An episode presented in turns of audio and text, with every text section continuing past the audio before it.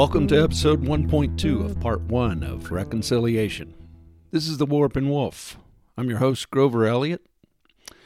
And next, I'll be covering my second defining characteristic I am a Christian. Don't be worried. As I said, this isn't a religious podcast. There are enough of those out there. But religion will pop up from time to time because it's so central to so many of us, and it figured so heavily at the creation of our country. And if you don't consider yourself to be especially religious, hey, that's okay. But you also don't need to be offended or frightened by it. The same thing goes for the religionist outlook toward atheists and agnostics and those who are just, well, wondering. Religion is nothing more than a philosophy on how to live life. It's just like any other guiding philosophy, differing only in its believed origin and ultimate consequence. What moral laws do you follow? Do you use them as guides for your treatment of others, or as excuses to abuse those who, in your opinion, fall short of your moral precepts? What we do here on earth to deal with one another is up to us, but how we do it should follow some moral law. Religion is an attempt to define that moral law. Some claim religions are merely man made constructs to get people to accept their lot in life or stay calm in the condition of privation. Okay, let's say that they are. What's so wrong with that? Christianity doesn't say you should be mistreated. Slavery is addressed in both the Old and New Testaments, but slavery is a man made construct, just as are governments, no matter what claim to divine right they may make.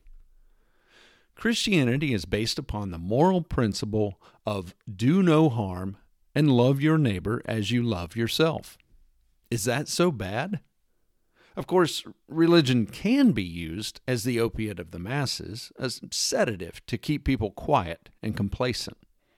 But history indicates religious zealotry of any kind rarely precedes peaceful coexistence.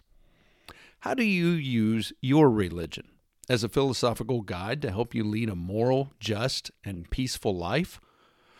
Or as a weapon to use against other people's psyches and lives? And it doesn't just have to be so called religion. Look at climate catastrophists using climate change to justify their bullying and economic control of people who disagree with their perceived causes and effects. Can't you just stop flying your personal jet and leave my truck alone? Live by example. I guess the real differences lie in how each of us lets our God affect the way we treat others around us. Are we using a system as an excuse to abuse others? I don't think any of us should blame a God or a religion, but rather look inwards for those uncomfortable answers. The ideal way to ensure the existence of a peaceful society is not by turning constantly to the whip and sword, but with a solid moral base and education. What does it mean to be a Christian? I'll bet you have your opinion on that, and I'll wager that you and I disagree on at least some points, even if you happen to be a Christian. Perhaps especially if you're a Christian. That's okay, because we are individuals, right? As an individual, I've never agreed with anyone, living or dead, 100% of the time. This goes for presidents, philosophers, scientists, actors, even Jesus Christ. That's right. I've disagreed with Jesus. Clearly, I have. I'm a sinner, as are all of us. Call it a sin or bad judgment, we've all wronged someone at some point. It doesn't mean I was right and Jesus was wrong. It just means that we disagreed on how I should act or behave at a particular time or in a certain circumstance. I will say that in taking stock of those times, he was right and I was wrong. That's okay. I'm an imperfect individual. At the root of being a Christian, and here's you a, a good trivia question. At the root of being a Christian is the belief that Jesus Christ was the Son of God, was God, one third of the Trinity. And no, not the butchy chick in the Matrix movies. He was killed on the cross, truly dead. He returned in the flesh, not a ghost or apparition, and ascended into heaven. And that Christ will come again to judge the quick and the dead. Not the movie with the butchy chick from Fatal Attraction. All people on earth, alive or dead. But what did I get from growing up as a Christian other than a lot of very difficult concepts to come to terms with, like cannibalism, corpses rising from the dead, a trinity at the head of a monotheistic religion? Hey, nobody said being a Christian was going to be easy. What did I get out of the experience? Well, Christianity gave me a basic set of principles, of rules to follow. It gives me guidelines to follow no matter the situation. In fact, that's what this whole exercise is defining your character traits so that you are equipped with a sort of cheat sheet for life. Have you ever taken a, a bubble fill test? This is one where you fill in the bubble corresponding to your multiple choice answer A, B, C, D, and E. They look sort of like uh, Scantron sheets. Have you ever seen an answer key for them? It's an identical sheet with the correct bubbles punched out with a hole punch. To use it, you just line it up over the answer sheet and you can instantly see which bubbles were filled correctly and which weren't.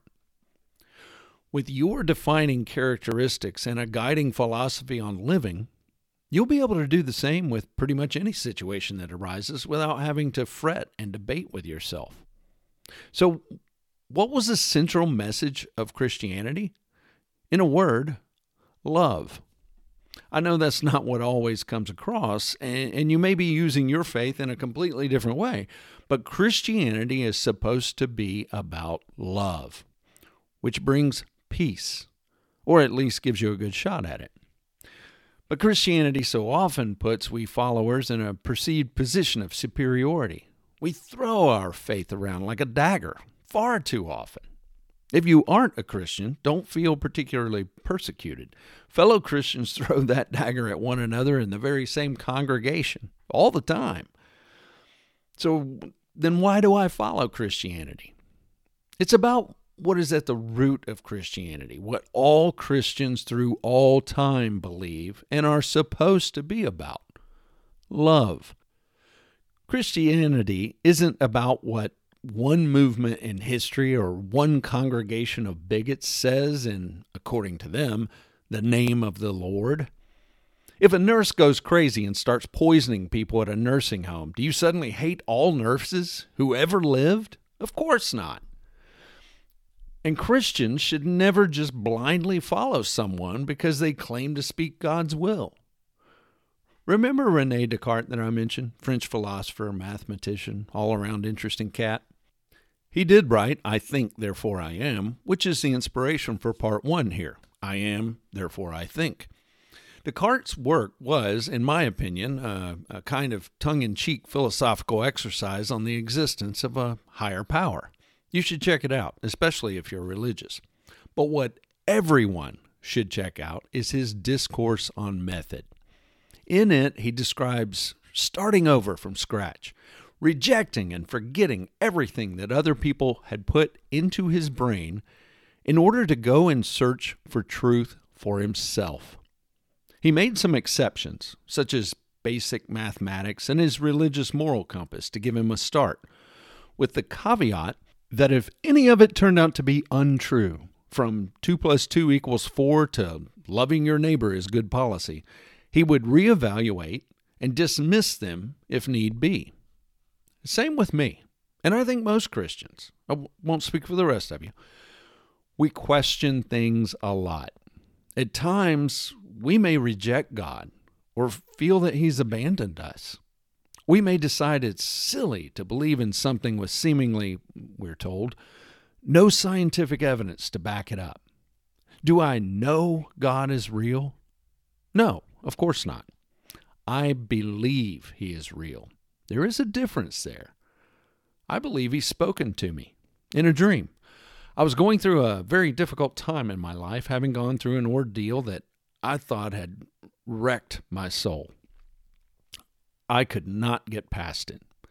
Then one night I had a dream. God told me that He had forgiven me, but in order for forgiveness to be complete, I had to forgive myself. I awoke and was able to start pulling myself back together. It was it was very cathartic. Was it God speaking to me in a dream or just my mind relaying lessons I'd learned in my Christian upbringing and psychology and counseling classes? I don't know. The brain is an incredible machine, and I've had some fantastical dreams. But why would I have that one then? Did God know that I needed months to stew before I'd be ready to forgive myself? Or was my brain finally ready to move on? And if so, why did it wait until I was asleep? I guess that would be less socially awkward than a one sided conversation while standing in line at McDonald's. But the point is, I don't know if it was God. I believe it was God. Can we know He is real? I suppose some can that have had a personal experience, but most haven't. Christianity brings us so many questions. It's really about not knowing more than knowing. Christians don't know whether they're going to heaven or hell because you are saved by God's grace, not by deeds. We don't know what heaven is truly like. We don't know what Jesus looks like or what his real name or that of God really is. We can't know God's essence. We don't know, I mean, truly know what comes after death. You atheists, well, you already know these answers. There is no heaven or hell. The closest you'll ever get to heaven was playing in the ball pit at Chuck E. Cheese's when you were five. Jesus looks similar to how your cultural background appears. God's essence is made up of the questions between the Big Bang and today that science has not yet answered. Decomposition follows death. There, am I about right? Did I get them all? Christians scoff at this difference, but consider yourself from the atheist perspective. Think of how you might look at Bigfoot believers. Of course, these people believe in some mixed species hairy creature that no one can seem to pin down. Not God born as a carpenter and living a life of poverty until being crucified in his 30s. There's no historical record of these human like wild men. Of course, the Bible never mentioned dinosaurs either. And I'll point out that every Bigfoot believer I've met had a real one on one experience in the woods that they believe physically involved a Sasquatch. We Christians don't even have that to hang on to. So be careful what you say about Bigfooters and consider that atheists may have a legitimate cause for their own doubt. Ultimately, it's everyone's individual decision. I like not knowing some things. I like uncertainty. It keeps new music interesting, sometimes. I like not knowing what is going to happen after death. I like the idea that my soul lives on. I'm not comfortable with the idea of having to come back as a fly or a politician or a teenager, so I'll skip the reincarnation religions. But I've found that Christianity has been doing me no harm and so much good. If I'm wrong about God and Jesus and love, at least I lived a life trying to love the people around me and elsewhere, except in traffic. As long as I don't use my religious beliefs to hurt others, which is why everyone has a choice and should make that choice for themselves, for the better, I pray. Now, back to what Christianity is. At the center of modern Christianity is money. Just kidding. Though that does seem to be a draw to many getting into Christian leadership and for many that follow that Christian leadership. It's the modern version of all that self help, filthy rich garbage from the 80s and 90s. Find Jesus and find your reward. I'm not in that camp. At the center of Christianity is Jesus Christ, and we learn about him in the Holy Bible. As you probably know, the Bible is made up of two books, the Old and New Testaments. For those not familiar with the Bible, non Christian and Christian alike, the two books cover different periods of time. The Old Testament tells of the time before Christ, when God was establishing his chosen people and prophets were foretelling the coming of Christ. And the New Testament covers the birth, ministry, death, resurrection, and legacy of Christ. There it is in a nutshell. There is, though, a, a, universal arc that covers both books. I don't mean the gold chest that Indiana Jones found or the huge boat that Russell Crowe built. I'm talking about the story and its meaning. Starting with the story of creation, which, by the way, was written as a poem and is clearly different than the rest of Genesis, we learn that there was a creator of the heavens and the earth. This creator was known by many names. What's in a name? Does your name dictate who you are and what you do? Adolf Hitler was a German despot who tried to eliminate everyone he thought were lesser people, while Adolf of Osnabrück was a German saint known for his charitable programs for the poor and wretched. Your name obviously does not determine who you are or how you will behave. Even Randall Graves recognized that title does not dictate behavior. Names are interesting, though. Uh, how many times have you heard people say a child has the perfect name, or it just goes with that kid, or that the name of a child divides a family over a perceived slight? Hmm. So, what does the name of God really mean? We humans of limited grasp have to refer to God in some way, so we choose names. Do all of those names represent different gods? I don't think so, because I believe there is only one creator. Something for you members of different religions to consider.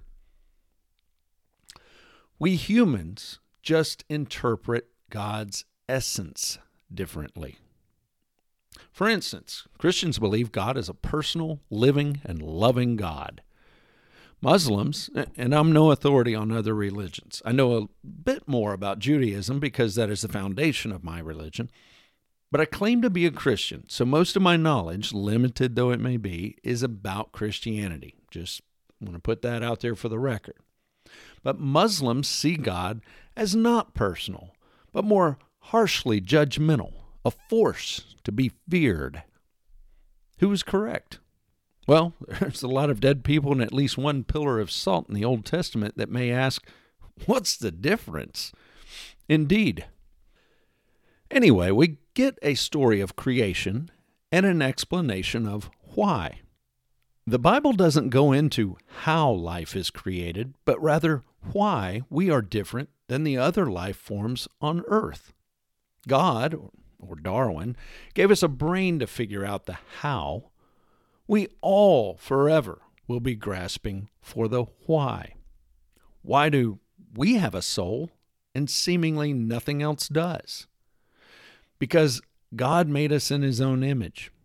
Old man with a white beard image? No, of course not. With a conscience and an eye for beauty, be it a mountain stream or a star filled night sky, or Mozart's Requiem. It takes a soul to see the beauty in nature, or art, or music, or your beer swilling neighbor Carl. Sometimes it takes a heck of a lot of soul and a really good privacy fence. No offense, Carl.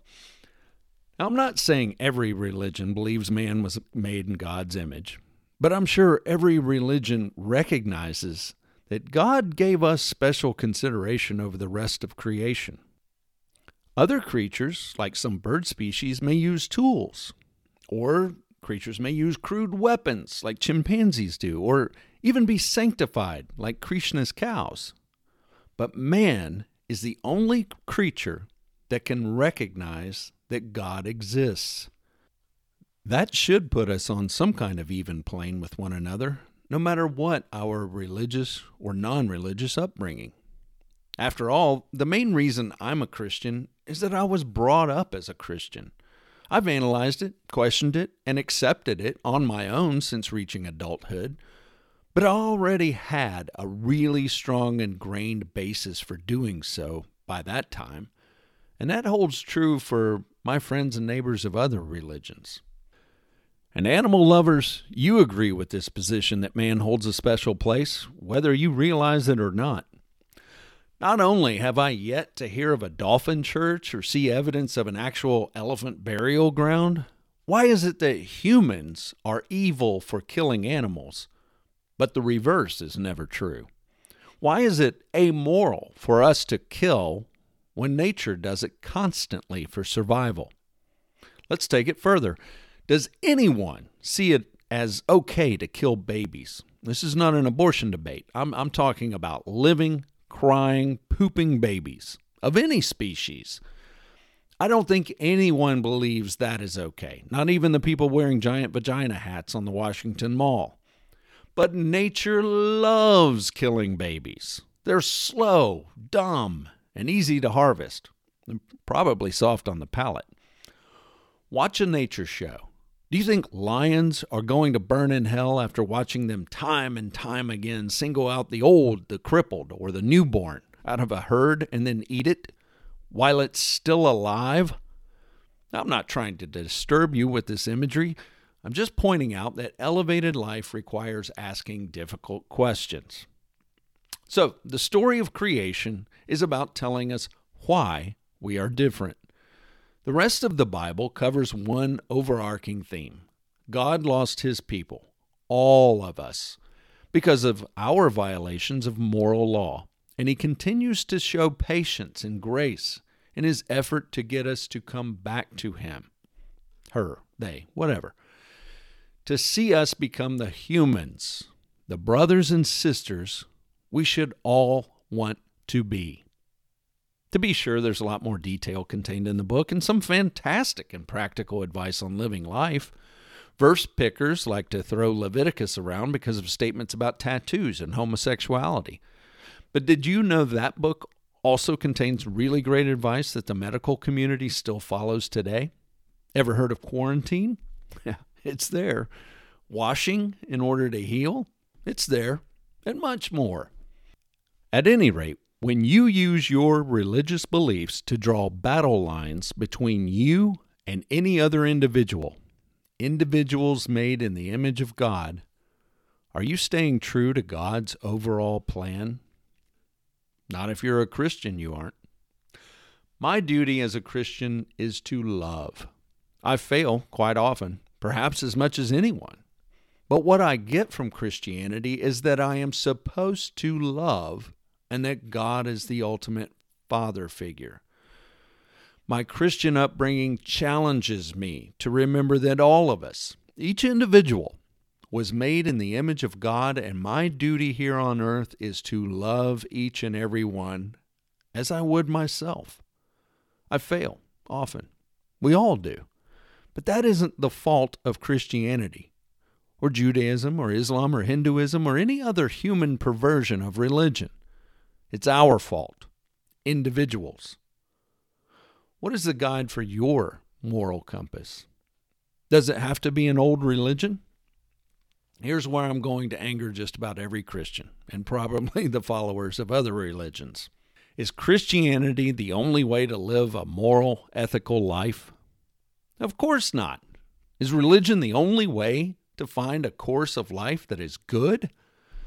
Well, I suppose it depends upon your definition of good, but if it has to do with living peaceably and not violating others, also, of course, not. Secular and moral codes can come to the same conclusions and goals as religious codes and commandments, the ones about living in peace among your fellow humans, anyway. I know that it is wrong to steal because the eighth commandment told me so Thou shalt not steal or however your Bible version says it. But I can arrive at that same conclusion otherwise. If I see something I want, and I am tougher and better armed than the person who has it, I can just take it. Hmm, but what happens when someone tougher and better armed than me comes along? We should make a rule that stealing is wrong, and there should be a punishment. Let's cut off their hands. See, I can make a law that carries a specific punishment for the violation. On the Christian side, I have a rule that, well, I'm not sure what the punishment might be or when it might come. Do I get a bunch of do overs? Is number eight worse than commandment number nine? And where's that one about not being gay? On the secular side, we do make rules or laws and punishments, such as when it comes to murder and perjury, and, well, I'm, I'm not sure adultery is even illegal. Many of our laws are rooted in Mosaic law from the Old Testament. By the way, they are very interesting to study if you get the chance. It goes much further than the Ten Commandments that Charlton Heston made so famous. As for the more esoteric commandments, do unto others as you have them do unto you, is not exactly in the same vein as love your neighbor as you love yourself, but it's functional, at least for kindergartners. Honoring your mother and father is a good idea all the way around, but it's experienced uh, spotty adherence throughout history, biblically and secularly. Keep the Sabbath a holy day? Heck, We've turned it into a whole weekend here. But these can be translated as social mores in a secular society, and their intents are probably better served as customs than as hardline laws, since we can't read what's going on in another person's head. The point is that we believe these rules came from God. Secularists and even atheists can come up with some similar ones, or even copy these, and have many times and live a moral, just life. Now, they'll burn in an eternal hellfire for it, but hey, no system is perfect, right? Seriously, though, religious folks believe there is an ultimate judgment. I think that actually helps with things like coveting. God knows your thoughts, so you'd better watch them. If you believe your thoughts are just thoughts and harm no one if not acted upon, well, that, that takes us back to you become what you think about most. Unhealthy thoughts or fantasies can become problematic, to say the least. But personal discipline and good habits can certainly help curtail bad thoughts. I've known adherent religionists atheists and agnostics in my life and can tell you that in my experience, none of them hold a monopoly on good living or bad. Now, Satanists, I'm not really sure how to take you. I mean, Satan requires the concept of God in order to exist. It sounds like you're just bucking your parents' Christian upbringing to get attention. You know, like your brother in law Salinger, who roots for the other team on Saturdays, no matter who the crowd favorite is playing, just to be ironic. He doesn't even have a bet on the outcome of the game and generally wanders into the kitchen to hang out with the wives by halftime. And he drinks white wine or some weird spritzer during a football game. Satanists, if it's if it's about the fact that you don't like religion, uh, don't show up on Sunday mornings. If it's about the separation of church and state, you and I likely share common ground in some respects, but your approach is not going to win over the other side. And if it's some hippie thing about Mother Earth, just become an environmentalist. That's the most hardcore, cultish religion on the planet. And they already have pamphlets printed. Okay, we'll segue back out of angering everyone and ask again Does your moral guide have to be an old religion? No but they have been around so long that they have been tweaked for millennia to cover just about every condition and circumstance, even if you don't believe in a God. Here are some other things that Christianity has taught me. There is something bigger in the world than me. It's not just about me, and that teaches me a healthy respect for others and provides me some humility. We are all created in the image of God, that means our existence is equal. Therefore, love my neighbor as I love myself. Christianity holds me to an ultimate judgment, a consequence in all my actions and even my thoughts, good thoughts, bad thoughts, and us becoming what we think about most. I'm challenged to accept disappointment with grace and to show mercy and forgiveness to others. And digging a little deeper, God put me on this earth for a purpose my industry, my production, my contribution to the human experience. St. Paul tells us we should think about that in our jobs. You aren't just working for you or your boss, you're working for God. Keep that in mind in everything you do, be it assembling widgets, creating art, or managing others. Do it as God would want you to. Now, here's where biblical Christianity can get tricky and turn a lot of people away. Since 1551, the individual verses of the Bible have been numbered so that one can pick any particular one of them out of context and use it to beat a center of the head with. if you aren't a Christian, this may very well be your experience. If you are a Christian, you've likely seen or employed this technique yourself. Or if you're a militant atheist, you may have employed this technique to throw back at some self righteous Christians. Hey, good for you. They probably did something to deserve it. But the verse numbers were put in place for the purposes of study. But just like the internet, the organization of information can be used to enhance or diminish the value of the information itself, the overarching message of love. What does your moral guide teach you? Is your guide based in love? Does it accept the frailties of the human condition? Does it encourage or challenge you to be a better human, a better brother or sister? Thank you. Stick around and you can pick apart my next defining characteristic. I am a husband. I know my wife's going to be listening.